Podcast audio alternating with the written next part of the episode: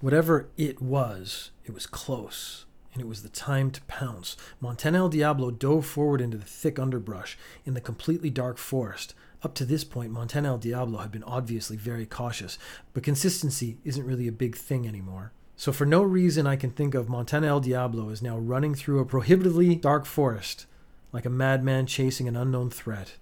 Clearly, this isn't going to end well because it's basically a complete character shift. This is one step away from testing fall damage in a video game by jumping off something high. You, the listener, probably didn't think about this, but it was hard to come up with a bunch of songs that worked for this hip hop echolocation call and response thing.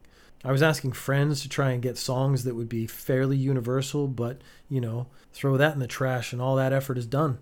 So, Montana El Diablo runs like a moron through the forest, basically blind, maybe shouting at the top of his lungs because who cares anymore? Sorry, this isn't on you. Just, you know, sometimes stuff is hard. Like, is what I'm doing with my life the right thing? Am I in the right place? I guess you don't know, only taking solace in the fact it could have been worse, which isn't a satisfying way to live. Narrative consistency is a thing.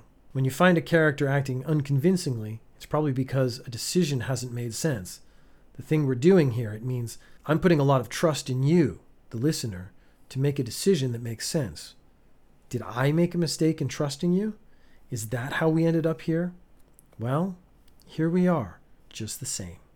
So I guess Montana El Diablo runs headlong into a low, heavy branch and hits the ground, and his pants fall off. And he dies from exposure because there's a hero's death that we were all looking for. So he's dead. Montana El Diablo is dead. You can sit here in silence and think about what you've done, or go back to episode 108 and try to be a better person. Don't you dare skip it. You listen to that whole episode again and you feel bad for what you've done.